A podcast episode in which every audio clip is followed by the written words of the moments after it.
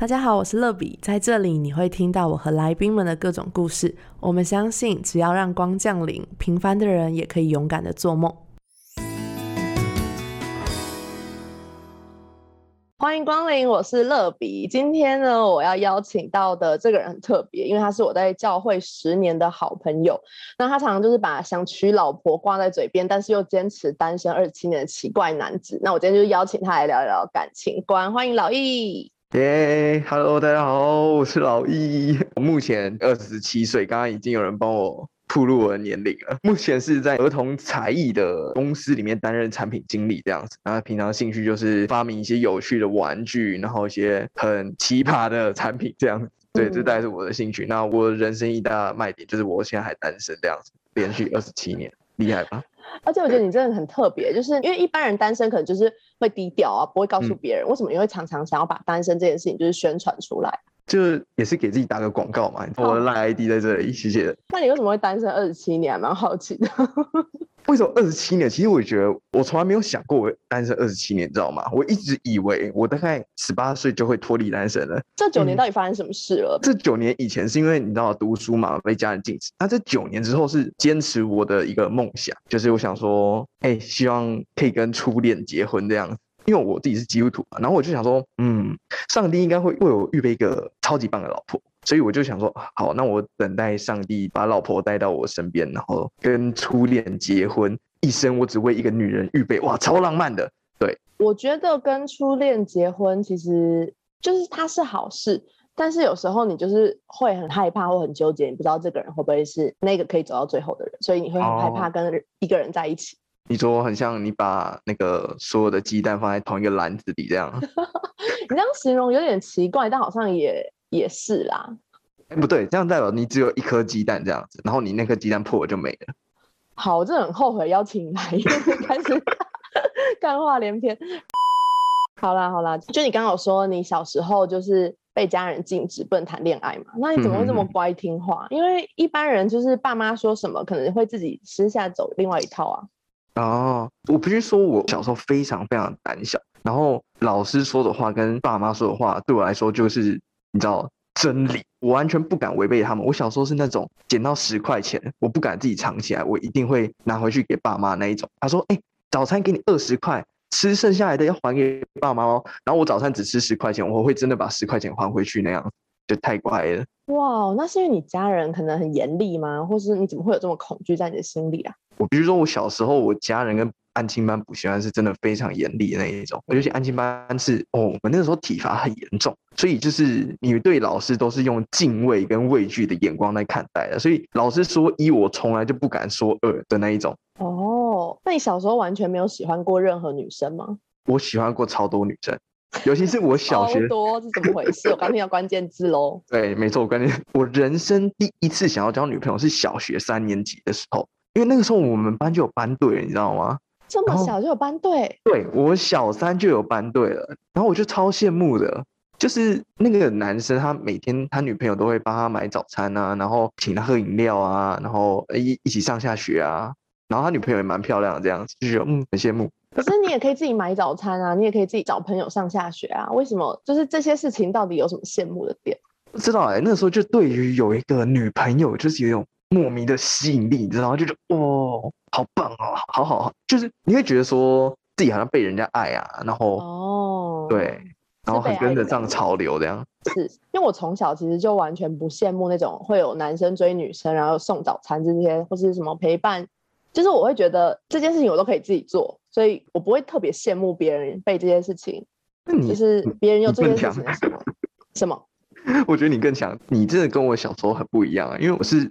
超级没有安全感的那一种，就是我两岁就去读幼稚园，然后两岁以前，就是我记得有很长一段时间，就是我不住在家里，我住在阿姨家这样子。所以我小时候就超级无敌没有安全感那种，就是我会抱着幼稚园那个楼梯的那个杆子啊，死都不进幼稚园那种，就是怕到就是我就是不敢进去这样，超级没有安全感，对啊，所以我就很渴望有女朋友。小时候。嗯，所以其实你应该是很想要找一个安全感跟被爱的感觉。哎，对，没错，没错，嗯，可以这么说。那你觉得你维持二十七年的单身，就是其实还蛮长一段时间，你觉得这对你来说有什么好处？对我来说有什么好处？其实我觉得最大最大一个好处，就是因为刚刚讲哦，我其实很没有安全感。那也刚好因为我一直单身嘛，所以我有非常非常充裕的时间可以去自我检视，然后检讨我自己心里面的不安全感跟这个不成熟的状态。所以虽然很煎熬，其实这二十七年真的是我必须说，因为你很没安全感，所以你也格外煎熬。可是也因为这样子，我可以。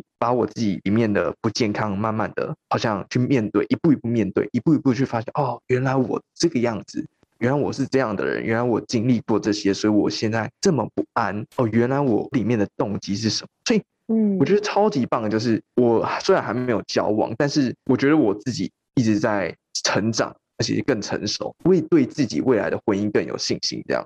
嗯，哎，我觉得这个点蛮特别的，要不要多分享一下？就是你有没有在预备自己的过程当中，发现了自己哪些不成熟，然后你发现这个问题，然后尝试去解决的一些经验？我其中一个我最常在这些状况下发生的问题，就是因为你知道没安全感嘛，所以当我在想要去追求异性的时候，我会非常非常的在意他的任何细节，包含他对我的这一句话，然后一个反应，然后一个眼神。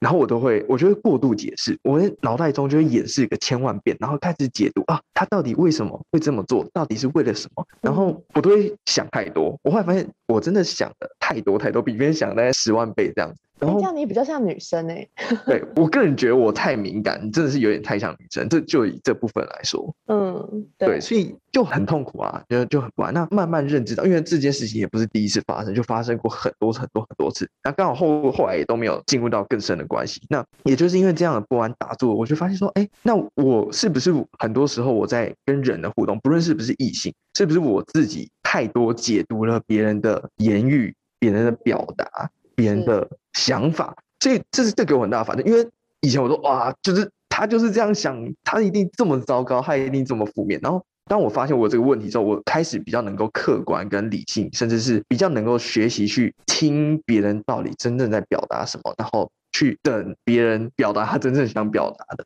我觉得这是一个蛮不一样的一个成长跟学习。哇，我觉得可以自己检视到自己的生命的状态，然后就是让自己可以变得更好，是件蛮不容易的事情。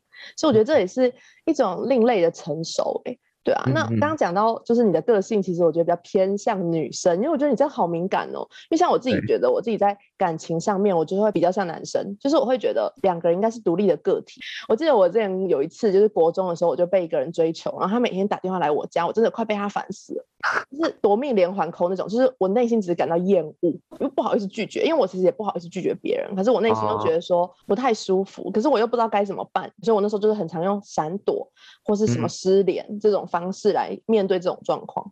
嗯，你那时候还不知道要那个哦，不好意思，我讯号不好，网络不稳定。以前没有这招，这样。以前没有这招，因为以前没有手机啊。而且我超级多次是被那种很尴尬的状况下告白，然后我真的不知道该怎么办。我不知道该怎么办的时候，我都是直接挂掉电话，或者直接转身逃跑。然后我就会可能三个月、半年，然后一年，甚至一年，然后都完全不理这个人。可是我不是，我也不是讨厌他，是我不知道该怎么面对他，就是我不知道怎么拒绝。现在渐渐长大过程当中，我发现好好沟通很重要。哎，真的真的，就是有时候你跑掉，其实对对方也是一个很大的伤害。对，一定超受伤，超级受伤。对，可是我其实也不是讨厌他，我只是对于他喜欢我这件事情感到很恐惧，就是我没有想过。然后觉得很害怕，对，然后而且我发现我好像一直以来就是会比较容易欣赏的人，都是会偏向独立一点，就可能把自己过得很好，然后很优秀，很会读书，或是很有想法，然后可以往梦想勇往直前的那种人。对，不简单，就比较少，所以就是没有喜欢过很多人。那你也需要好好让上帝为你预备一个老公。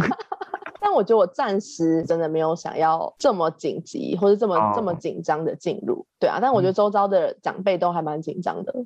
哎哎，这倒是真的。我觉得我的长辈也都超紧张的。对啊，我不知道他们在紧张什么，因为我觉得大概这三年来吧，他们就是会时不时的关心我、问我，或是直接帮我安排一个见面的机会。真的假的？这么直接？我真的觉得很傻眼，对，但是我就是我就说哦不好意思，之前我妈也是跟我说，哎那个阿妈就是好像我要帮你介绍一个什么对象，然后我就跟我妈说，那你跟他说我男朋友好了，然后我妈就说要这样子讲吗？我就说啊如果你跟他讲说我没男朋友，那他就一定会再帮我介绍下一个啊。可是我后来想想这样也不太好，因为是说谎嘛，就是对啊，你应该把你的条件开给你阿妈这样子，对不对？你有两条路线，多好。说我条件直接列给他说，阿妈，请帮我找出这些条件符合的人。对对对，成熟啊，照顾好自己啊，优秀这样。结果阿妈可能很苦恼，又找不到的。那找一个五十岁给你。哎，你很坏。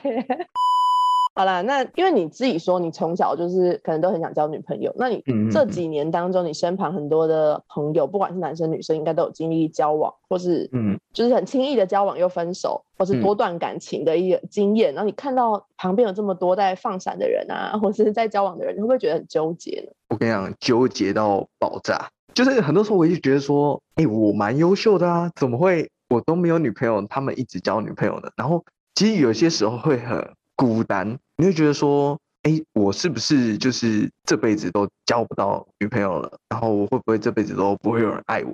你就是莫名其妙会有一种自我价值低落，就会觉得说，哎，我好像不如别人呢，我好像不如那些有交往的人。再严重一点的时候，你会很恐惧、很不安。我觉得那个恐惧跟不安是最怕的，就是你错过。这个时候是最可怕的时候，就是你有很喜欢的对象，你也觉得他很符合你的条件，你也觉得，哎，我们相处起来还不错。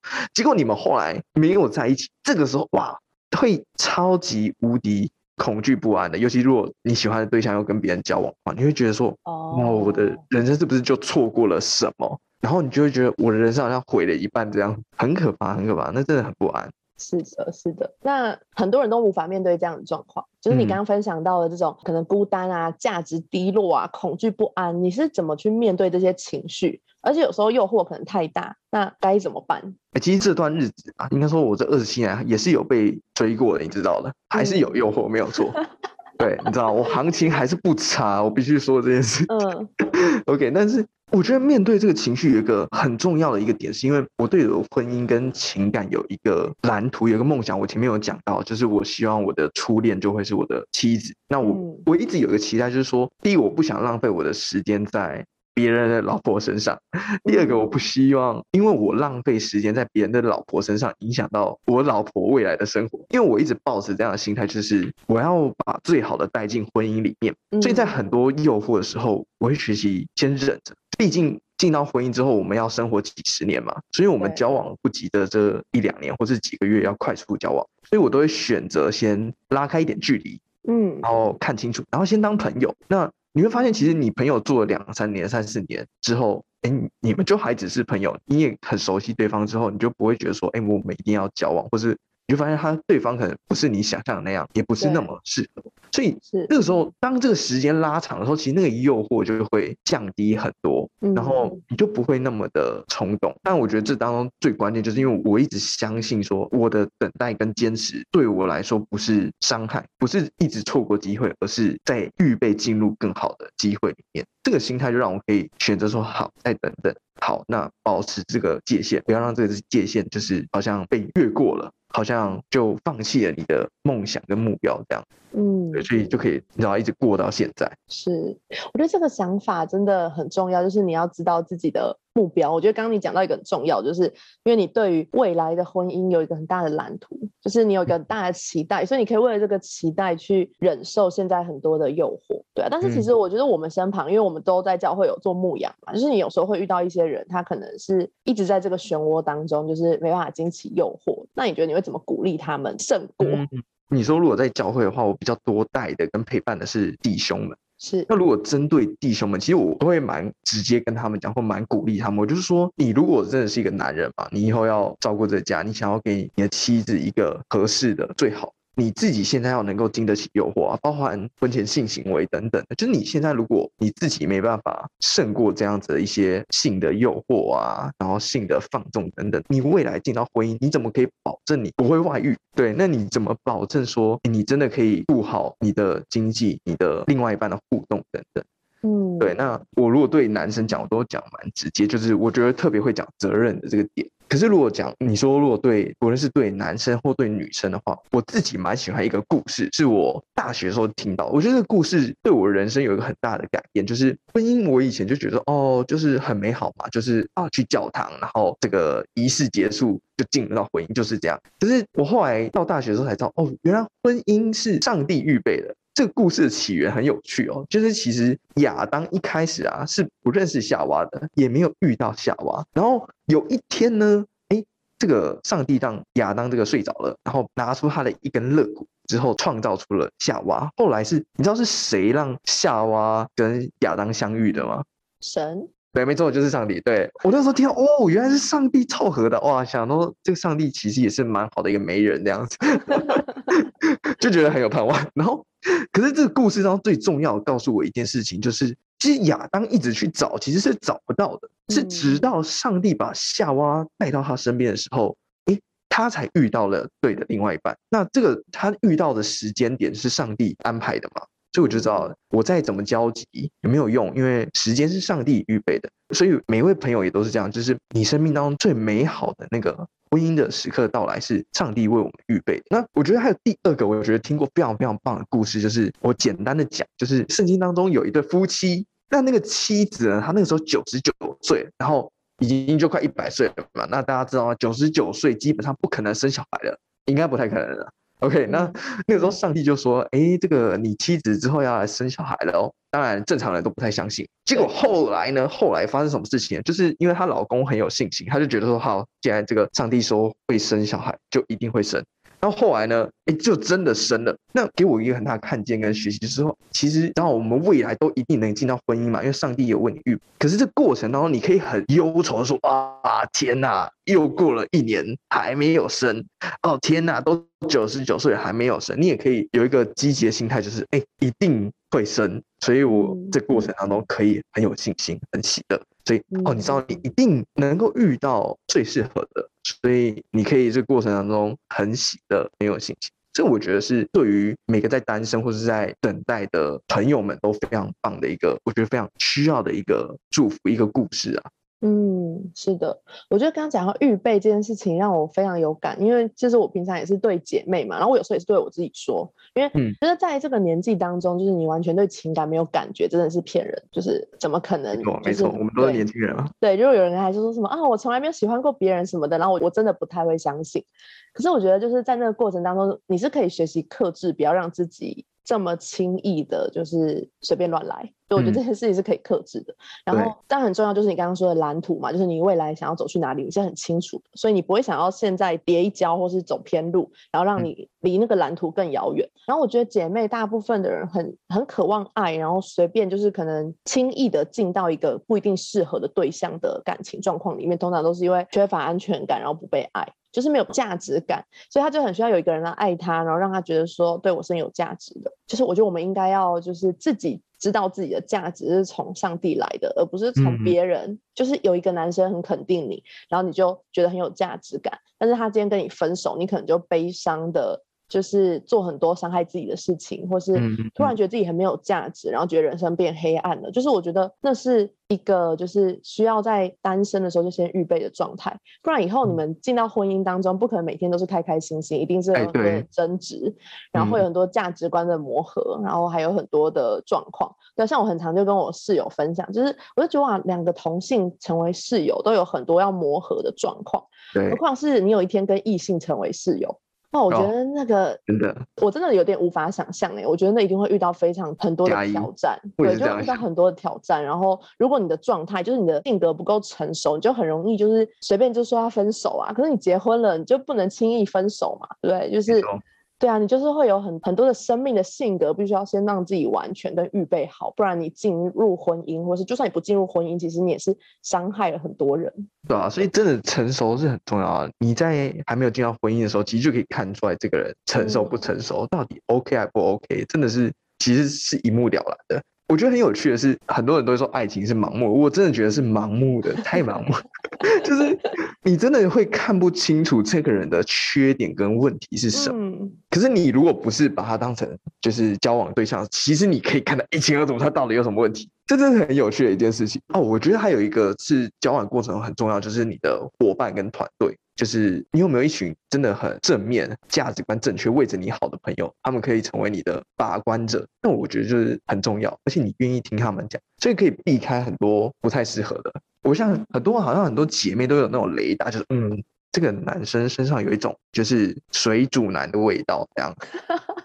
你知道水煮男吗？我不知道，我只知道渣男而已。你知道有人把渣男写成水煮男，所以有的朋友就很敏感，他就知道是渣男。呃，水煮，OK，我听懂。你听懂？我第一次听到这个词，哎。对呀，你 FB 看太少了。就是我，我可能没有在关注太多那个爱情类的东西啊，有可能，有可能。就是我觉得有时候，如果你看太多，其实有时候也造成更大的诱惑，然后有时候其实是不快乐。嗯，对，很多时候大家会有那个错误的想象，对于婚姻，对于未来，就是虽然我没有进入过，但是我觉得最清楚婚姻是什么的，就是你的父母跟你看那些老夫老妻，所以。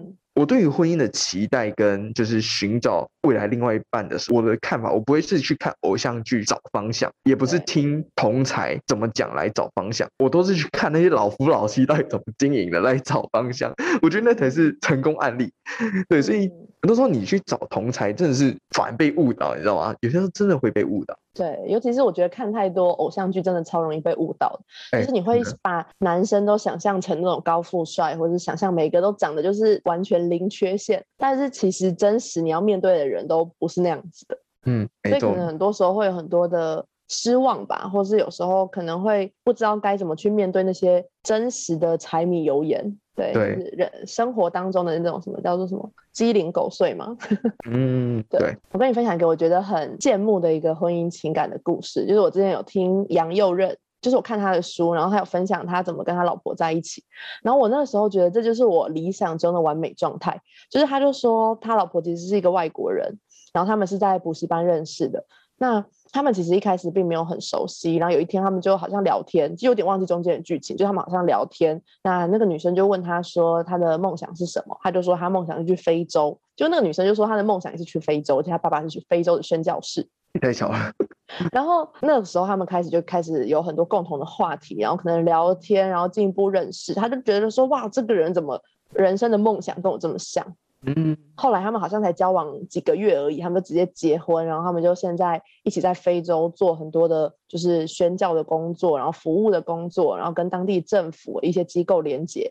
那我就觉得，我就每次看他们的故事，我就说哇，这就是一个令人羡慕，因为他就说其实他们的婚姻在世人看来就是会很多人会觉得不合，因为他的老婆比他高十几公分吧，我记得，其 实他老婆比他高很多，就很像叶问跟叶问老婆这样，有像有像。对，然后还有他老婆是个外国人，嗯，他老婆可能我不知道学历怎么样，可是他可能学历只有国中还是高中，就是也是学历不高，嗯，对，所以他说可能外面的人就是通常女生都第一个就是讲身高，我不知道为什么大部分女生对于看男生的第一个条件，就是十个有七八个都会先讲身高，真的我还蛮不解的，因为我这个人就是对于身高完全没有任何的。就是我觉得，就算比你矮又怎样？就是我一直以来都这么觉得，所以我就一直这样想。对，我就我就不知道为什么很多人会一直去看身高，就是外表，就是他真的很高又如何？就我自己也会常常会想，那我就看到杨瑞人故事就觉得很可爱，然后又觉得哇，这就是理想中的状态，就是希望有一天可以遇到一个能够懂你梦想的人。我觉得这真的很重要，因为我们未来你知道结婚之后嘛。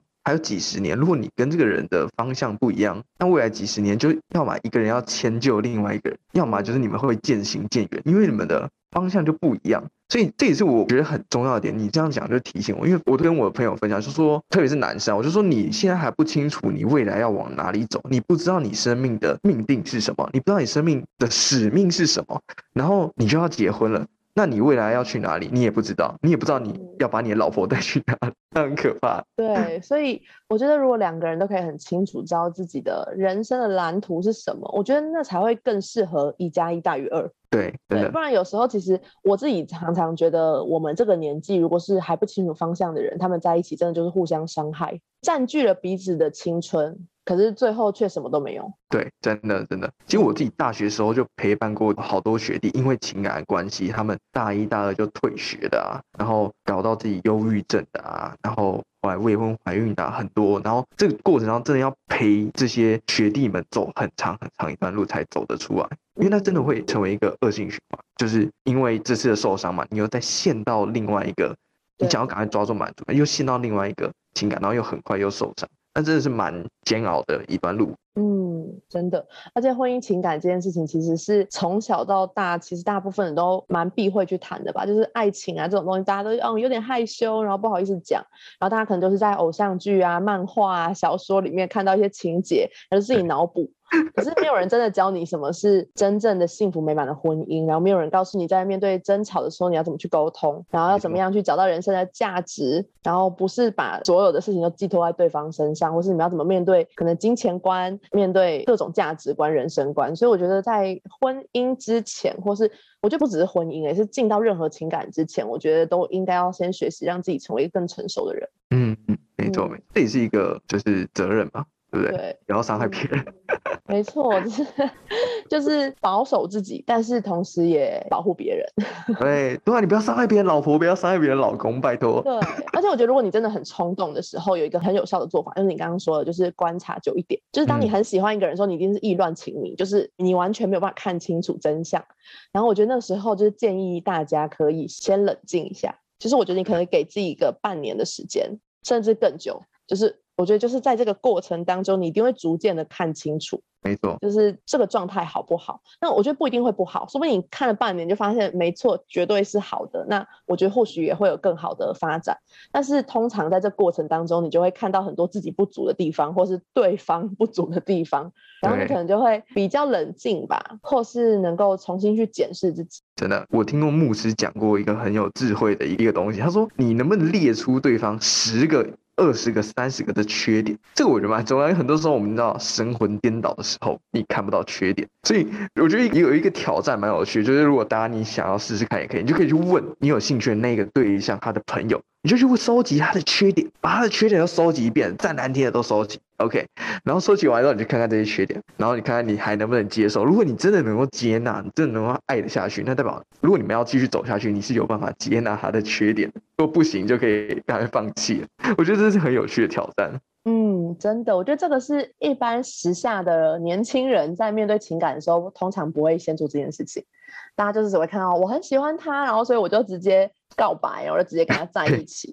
对，但是在一起之后才会发现很多状况嘛。然后有时候就是因为自己很没有安全感，又害怕交不到下个男朋友，或是对这个人有一些眷恋，所以就是可能觉得不适合，但是又不能分手，又放不开，所以就会互相伤害。对，很惨哎，很惨，但是两败俱伤啊，赔了夫人又折兵啊。对，其实我们今天聊这一集也是想要跟大家分享，就是每一个人的生命当中都一定有情感的需要，所以也不要觉得害怕，说好像跟别人分享你有一些情感的需要。可是在这个过程当中，能不能用一个更健康、更正面，然后更成熟的态度去面对自己情感的状态，然后去认识自己？然后去检视自己，没错没错，对啊。那最后老易有没有什么想要跟大家分享？就是长期在挣扎中的人，或是一直在情感当中很脆弱的人，你可以怎么祝福或是鼓励他们？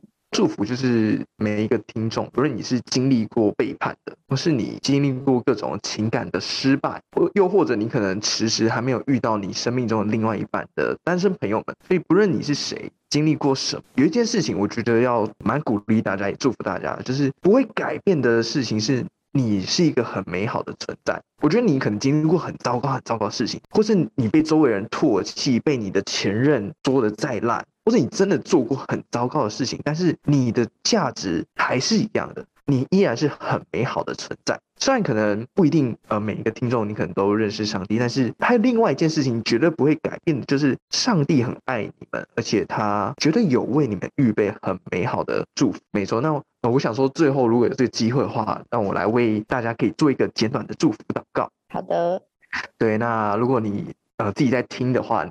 你自己在房间里，你可以一起闭上眼睛，然后让我来为你祝福。亲爱的耶稣，谢谢你爱我们，爱我们每一个听众。谢谢你，因为不论是在分手当中的是单身的，或是还正在交往的，耶稣你爱我们，你帮助我们能够活得健康，让我们可以不被一些似是而非的话，被一些谎言欺骗，也让我们知道我们是被爱的，我们不是肮脏的。我们不是不配得的，因为你完全的接纳我们。为每一个听众，为每一个朋友来祷告，你使我们可以更健康、更卓越、更成熟。因为我们知道我们未来的路还很长，你让我们能够走进这最终你预备的美好道路，让我们不走偏了。祝福我们，也安慰我们，也让我们有积极期待的心。我们这样祷告，奉耶稣的名，阿门。好的，谢谢老易今天来到我们当中。哎，其实我们认识这么久，好像也没有这么认真去聊过这个话题，对不对？没有，我们通常都在讲干话。对，我们通常就是互相就是伤害。前面讲的都破功这样。就是我，我觉得跟你认真不起来。对，我就是，因为我觉得你平常很少这么认真的分享很内心、很诚恳的事情。就是你好像通常都是嘻嘻哈哈的，然后是很喜欢逗别人，很喜欢。就是，就你好像平常比较轻浮一点。哎，你知道，这就是大智若愚啊。没有，我觉得是你平常没有那么认真，就是你平常呈现出来是一种屁孩的感觉，一个屁孩的形象。对啊，你可以成熟一点。我觉得你不要默默耕耘，你知道吗？不要不要只有内心成熟，你会外表外貌也成熟。哎，这其实是蛮难的，你知道吗？不是，我真的很担忧你。真的假的啊？你不用担忧，你为我好好祷告。如果你不好好的。遇到你的另一半，就是我们也会持续常常听到你在那边说哦，我的老婆什么时候出现什么的。但是我们就是我们明年就拍二十单身二十八年。哎，我可以陪你录到我结婚的那一刻。对，就是明年就说好那个单身二十八年的心情跟原因，跟你现在有三个原因，可能明年会有四个，然后你后年就单身二十九年原因。如果突破三十岁，那就真的厉害了。可是很多人都超过三十岁还结婚啊，还好吧？就是你要连续单身也是蛮有挑战的。那我觉得预备好自己之后，你也要就是祷告对方也是预备好的吧？这蛮重要的。那我们最近不是看到一个笑话吗？就是说什么某个明星的老婆跟他相差二十岁，所以你的老婆可能还在幼稚园玩积木。天哪！我有看到这笑话，所以我最近打传说对决的时候都会特别留意一下，就是 不要把老婆杀的太惨，这样会不会？哎，对，把对面打爆，就是她是你老婆，哇，完蛋了。最近有很多那种陆剧、偶像剧都是讲那个在玩电玩里面遇到真爱，其实我觉得这也是另一类的陷阱。哎，对，这倒是。对啊，就会让大家会误以为就是在网络世界就会遇到像杨洋这般天才啊，对不对？但是怎么可能？听众们，请清醒一点，不要不要被害了，好吗？你你跟我想的不一样，我想的是想的太美了。你的老婆一定很雷，太你雷到 雷到你会生气那一种，不要想跟她打游戏。好啦好啦，我们看我们最后还是要就是嬉皮笑脸的结束，比较像我们的风格，对不对？没错没错，我就烂，没有。我很怕木者听我们这一集，千千万不要，请封锁，请封锁。不然你讲太多秘密了。牧者们，如果听到这一集的话，你就知道老易说要封锁你们。OK？也不是这样。好好了，见好就收，见好就收，免得我们后面聊太歪了。OK？对，没错。好的，大家拜拜，晚安，我们下周见，拜拜。啵啵啵啵。Yes。你刚刚紧张吗？还好哎，还好。你是我所有来录 Podcast 的人最自在的，就是。好像一副自己已经录过一百次的感觉，真的蛮厉害的。我是不是有 N 次？好吧，你看就是没办法称赞你，整个尾巴翘起来，是不是？节目的最后，想邀请大家给欢迎光临五颗星，并且留言分享你的心得。想更多认识乐比的话，欢迎到我的 Instagram sunlight 零零七底线。我们下周见。